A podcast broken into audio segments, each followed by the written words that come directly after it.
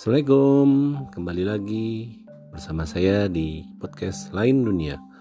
Uh, di episode kemarin kita sudah mendengarkan cerita pengalaman pribadi dari istri saya sendiri. Nah, untuk episode kali ini saya akan menceritakan kisah yang dialami oleh orang tua saya. Uh, selain itu saya juga mau menginformasikan bahwa nantinya podcast ini tidak melulu bercerita tentang hal-hal mistis atau hal misteri, tapi juga berkaitan dengan kisah-kisah inspiratif, eh, pengalaman-pengalaman keajaiban atau mukjizat dan sebagainya.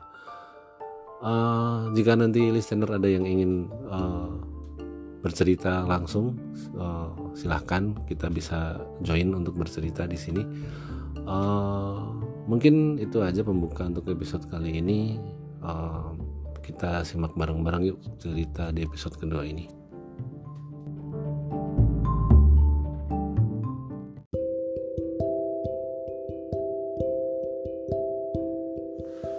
Cerita ini terjadi pada mungkin 7 atau 8 tahun yang lalu. Lebih tepatnya saya juga sudah lupa yang pasti uh, pada saat itu pada saat itu sedang bulan Ramadan ya. Dan terjadi di kampung halaman saya tepatnya di rumah orang tua saya di daerah Temanggung sana. Uh, berawal dari uh, menjelang buka puasa waktu itu. Jadi kebetulan rumah orang tua saya itu kan di pinggir jalan pinggir jalan raya uh, jalan raya utama termasuk dalam provinsi itu. Jadi memang uh, itu dilalui oleh berbagai kendaraan jadi termasuk jalanan yang cukup ramai dan kebetulan di sebelah rumah orang tua saya itu uh, sebuah masjid. Dan memang kita uh, biasanya menyediakan semacam takjil gitu untuk para pengendara uh, yang melewati daerah situ. Nah, waktu kejadian ini kebetulan menjelang maghrib itu sekitar pukul 5 itu hujan lagi lebat-lebatnya turun dan uh, akhirnya banyak yang ber, uh, berteduh di rumah orang tua saya itu. Jadi sebagian berteduh di pelataran masjid dan sebagian lain juga berteduh di halaman rumah. Nah menjelang maghrib itu bapak saya udah lihat kok wah kayaknya nih hujan nggak akan berhenti nih. Jadi uh, dia nanya ke ibu saya punya makanan nggak? Kalau misalkan ini hujannya masih lebat biar mereka pada buka di sini aja.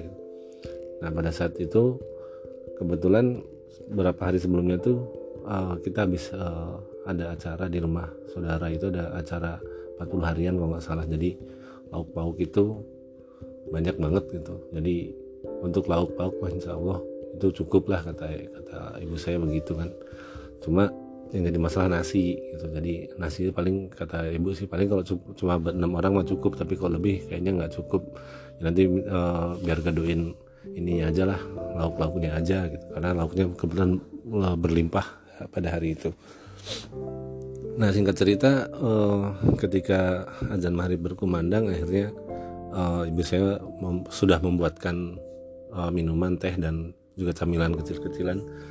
Dan akhirnya bapak saya juga bilang udah mas uh, yang pada neduh di sini nanti uh, setelah sholat maghrib kita makan sekalian aja di sini. Kebetulan saya lagi banyak makanan. Gitu nah dari sekian banyak orang yang berteduh itu akhirnya ada sekitar 9 orang yang uh, ikut makan bersama di rumah bapak saya.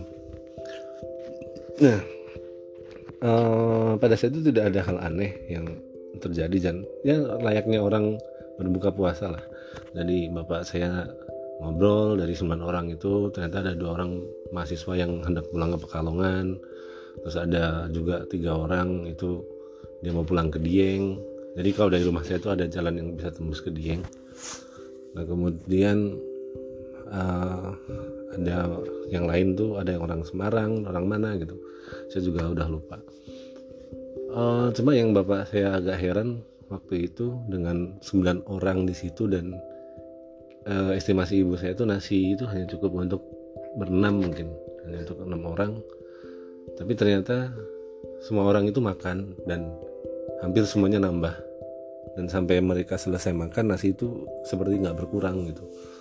Nah waktu itu sih bapak saya juga nggak terlalu gimana gimana coba mikir oh ini mungkin berkahnya orang memberi makan orang berpuasa. Ya mungkin itu aja kita yang anggap positif. Uh, setelah itu jadi sambil nunggu hujan reda juga sekalian nunggu sholat isya. Jadi ada beberapa uh, orang itu ada yang masih standby di rumah masih nunggu sambil ngobrol-ngobrol orang tua. Dan juga uh, ada mungkin sekitar tiga orang atau empat orang tuh yang udah pulang duluan. Jadi setelah mereka selesai makan hujan tinggal gerimis sedikit mereka melanjutkan perjalanan untuk pulang ke rumahnya masing-masing. Singkat cerita menjelang sampai menjelang Isa itu tinggal ada dua orang yang tersisa karena dia harus oh, mereka mau pulang ke Kendal atau ke Leri saya lupa terus tepatnya. Kalau nggak salah Kendal. Nah dua orang ini ngobrol lah dengan orang tua saya. Dengan ya layaknya orang biar orang baru ketemu kita saling ngobrol gitu terus nanyain dia tinggal di mana. Tiba-tiba si salah satu tamu ini uh, dia nanya ke bapak saya pak saya tuh dulu punya temen di bawah situ deket jembatan sana tuh. Kan jadi uh, kemudian rumah uh, bapak saya itu kan di posisi tanjakan. Jadi sebelum tanjakan tuh ada jembatan dan di situ ada perkampungan juga. Nah salah satu tamu ini bercerita ke bapak saya. Dia punya temen semasa SMP dulu. Itu tinggalnya di kampung di bawah di dekat sesudah jembatan itu gitu. terus bapak saya nanya loh saya dulu juga rumahnya di sana sebelum pindah ke sini. Siapa namanya? Saya uh, kemudian dia menyebutkan namanya taruh uh, kita sebut aja namanya Mas M gitu ya. Nah dia bercerita oh, saya itu teman dekat pak sama si M itu dari SMP dulu. Zaman SMP itu saya teman akrab gitu. Cuma eh, karena SMA-nya kita beda sekolah akhirnya kita berpisah gitu. tapi sempet sih kalau mas pas zaman zaman SMA itu saya masih suka main ke rumah masih suka ketemuan gitu. Ya udah pak nanti nitip salam aja untuk buat dia gitu. Terus akhirnya bapak saya juga bilang oh kalau si itu memang sering ke sini orang istrinya juga kalau belanja di depan rumah sini gitu dan dia kan juga dulu uh, pernah ikut saya gitu. Jadi si Mas M itu mungkin dulu uh, ya semacam anak angkat lah anak angkatnya orang tua saya waktu itu. Jadi uh, dulu dia tinggal di rumah saya juga zaman saya kecil itu sekolah karena dibantu sama orang orang tua saya waktu itu ya.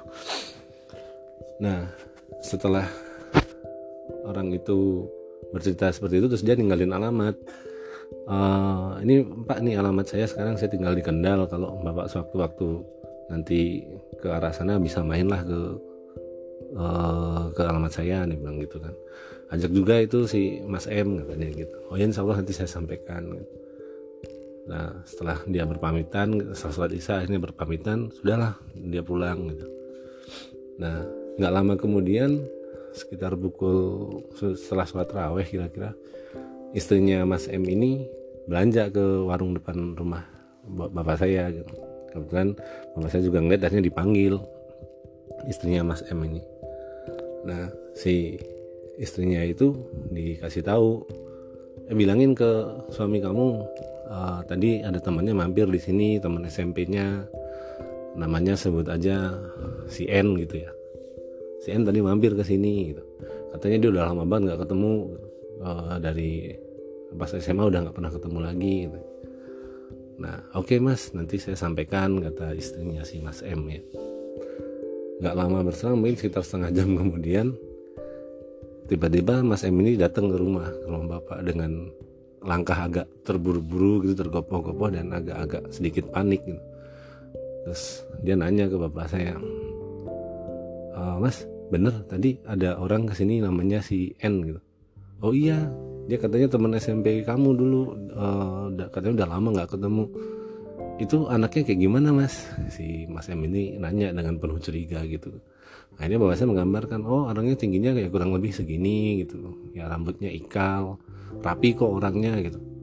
Uh, ininya uh, ada tandanya seperti ini? Bukan pak. Kurang lebih gitulah. Si mas M ini memastikan iya ya, ya kayak gitu orang katanya teman lama.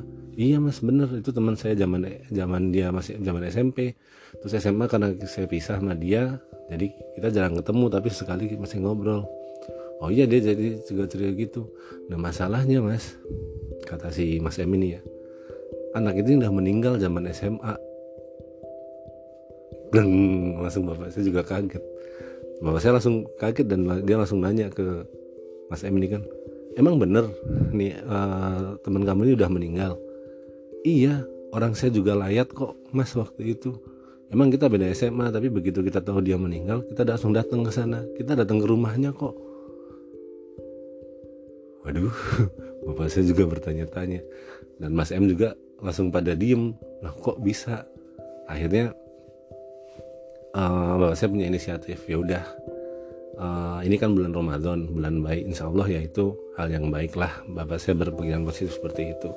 Jadi akhirnya uh, malam itu bapak saya minta ke Mas Mas M ini untuk uh, coba datengin ke rumahnya di lain hari gitu.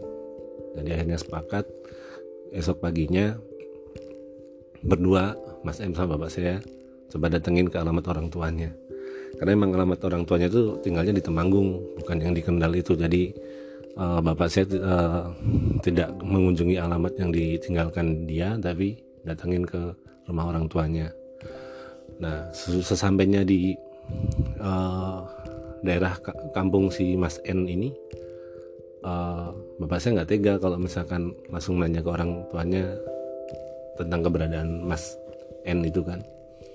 Jadi akhirnya bapak, uh, bapak saya berinisiatif untuk uh, nanya ke orang warung di dekat rumahnya si Mas N tersebut.